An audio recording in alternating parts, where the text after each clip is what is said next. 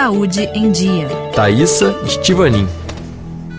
Em uma pequena sala situada em um dos corredores dos prédios do Instituto Gustave Roussy, perto de Paris, a equipe da cientista Fanny Jolan busca desenvolver terapias para ajudar pacientes com cânceres graves em fase terminal, propondo tratamentos individualizados. A médica e pesquisadora francesa, especialista em gastroenterologia, genética e biologia molecular, está no comando deste projeto. A equipe busca entender o mecanismo de disseminação das células cancerígenas em metástases e fabrica em laboratório avatares biológicos a partir de células dos pacientes, ou seja, cópia dos cânceres dos doentes. A técnica, explicou a cientista EFI, visa desenvolver pequenos órgãos miniaturas a partir de organismos vivos. Nosso desafio era recriar os tumores dos pacientes com câncer, visando um novo tratamento.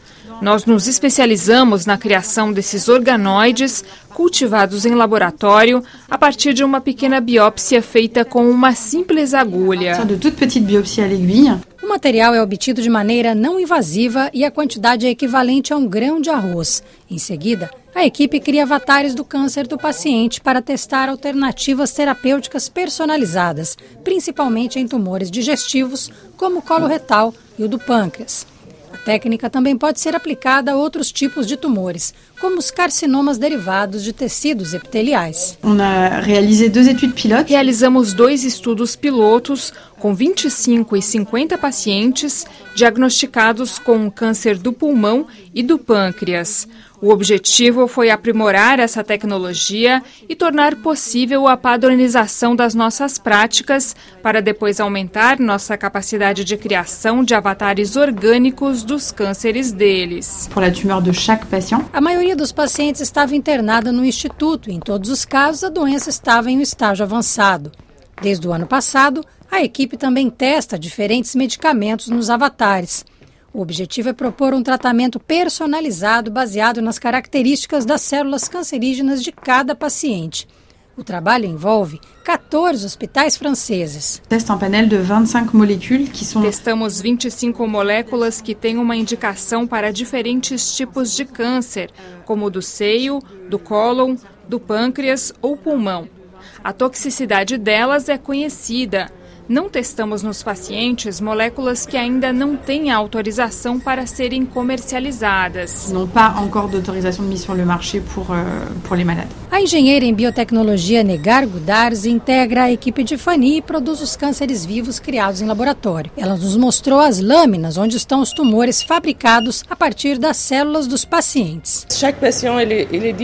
Cada paciente é diferente em relação à histologia e à genética. Desta forma, podemos eliminar os medicamentos medicamentos que não funcionam para esse paciente com uma determinada histologia ou genética.